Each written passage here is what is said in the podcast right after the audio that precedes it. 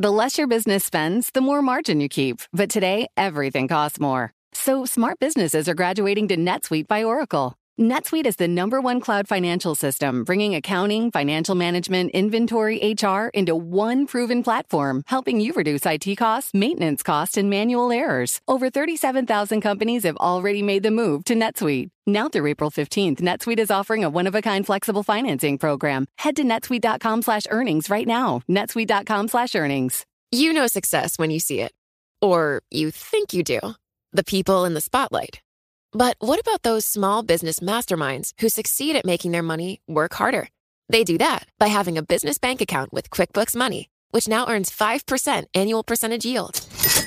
Making your money work as hard as you do? That's how you business differently. Learn more about QuickBooks Money at quickbooks.com slash 5APY. Banking services provided by Green Dot Bank, member FDIC. Only funds and envelopes earn APY. APY can change at any time.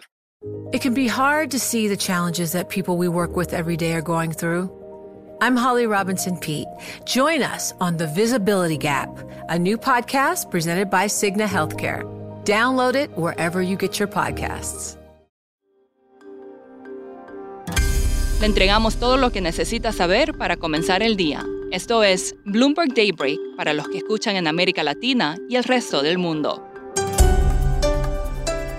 Buenos días y bienvenido a Daybreak en español. Es martes 20 de septiembre de 2022. Soy Eduardo Thompson y estas son las noticias principales. Los mercados este martes están en terreno negativo a la espera del anuncio de mañana de la Reserva Federal. Economistas esperan que la Fed anuncie un aumento de 75 puntos básicos para así contener la inflación y que además indique que las tasas se dirigen al 4% para tomarse una pausa en ese nivel. En este contexto, Europa también retrocede y Asia cerró al alza. Las tasas del bono del Tesoro a 10 años están en su mayor nivel desde 2010. El crudo está estable y el Bitcoin cae. Es una semana activa para los bancos centrales del mundo. El Riksbank de Suecia sorprendió con un alza de un punto porcentual y dijo que se avecinan más aumentos de la tasa de interés. Esto impulsa la especulación de que la Fed podría aumentar su tasa en una magnitud similar mañana. Al contrario, el Banco Central chino detuvo su flexibilización monetaria, aunque los economistas aún esperan un recorte en los próximos meses.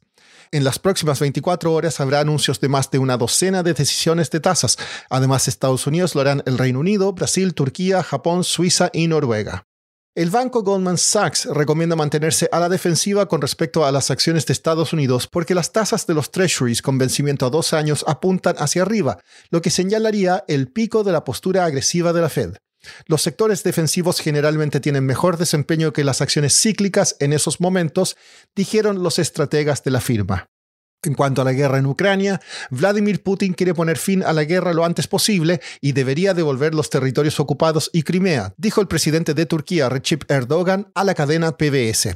La primera ministra del Reino Unido, Liz Truss, se comprometió a gastar al menos 2.300 millones de libras en ayuda militar el próximo año.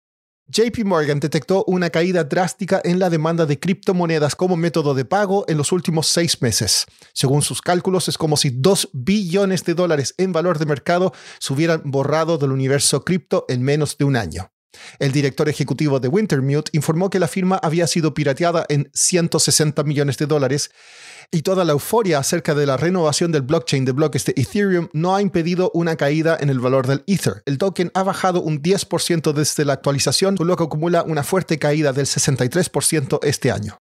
En noticias corporativas, Apple anunció fuertes aumentos en los precios de las aplicaciones y las compras de su App Store en Europa, Asia y otras regiones. Ford caía antes de la apertura tras advertir sobre mayores costos de suministro. Jack Dorsey, cofundador de Twitter, declara hoy en el proceso judicial contra su viejo amigo Elon Musk. Morgan Stanley y Barclays están entre las siete empresas demandadas por supuesta manipulación del índice VIX en 2018 y Tesla terminó de actualizar las líneas de producción de su fábrica de Shanghái. Su objetivo es duplicar la producción anual de la planta hasta un millón de vehículos. Pasando a América Latina, un terremoto de magnitud 7,5 golpeó a México ayer. El presidente AMLO dijo que el sismo, que ocurrió el mismo día que los de 1985 y 2017, mató al menos a una persona. José Luis Mateos, investigador de física de la Universidad Nacional Autónoma de México, estimó que la probabilidad de que sucedieran tres sismos el mismo día era de 0,00075%. Varios jefes de Estado latinoamericanos hablan hoy en Nueva York con motivo del inicio de la Asamblea General de la ONU. Entre ellos están el chileno Gabriel Boric, Gustavo Petro de Colombia, el argentino Alberto Fernández y Pedro Castillo de Perú. Hoy se informa el PIB de Argentina en el segundo trimestre. Economistas esperan que la economía se haya mostrado resistente con un crecimiento estimado del 0,7% en comparación con el trimestre anterior y del 6,5% frente al año anterior. El crecimiento probablemente estuvo liderado nuevamente por las inversiones y el consumo de los hogares, según Bloomberg Economics. Ecuador llegó a un acuerdo para reprogramar su deuda bilateral con China, reduciendo las necesidades de pago en 1.420 millones de dólares hasta 2025. Las dos partes comenzaron las negociaciones después de una cumbre en Pekín en febrero, cuando el presidente Guillermo Lazo calificó de demasiado onerosos los términos de los préstamos respaldados en petróleo. China y Ecuador también discuten actualmente un acuerdo de libre comercio. Colombia devolvió a Venezuela el control de la planta de fertilizantes Monómeros, filial de PDVSA, dijo el embajador de Venezuela en Colombia, Félix Plasencia, en entrevista con Telesur. Monómeros había sido embargada en agosto de 2021 por irregularidades económicas, legales y administrativas. La mexicana Industrias Bachoco dijo haber recibido una opinión escrita de su asesor que considera justo el precio anunciado de 81,66 pesos mexicanos por acción para una posible oferta pública de adquisición de las acciones en circulación. Y por último, la semana laboral de cuatro días está funcionando para la mayoría. Casi el 90% de 70 organizaciones del Reino Unido que probaron esa rutina alterada dijeron que han progresado bien y la mantendrán cuando finalicen los programas piloto en noviembre. Casi la mitad dijo que la productividad mejoró, mientras que el 46% dijo que se mantuvo estable.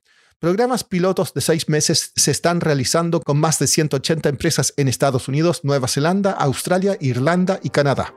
Eso es todo por hoy. Soy Eduardo Thompson. Gracias por escucharnos. Para conocer todas las noticias que necesita para comenzar el día, revise Daybreak en la app Bloomberg Professional, donde puede personalizar las noticias que desee recibir.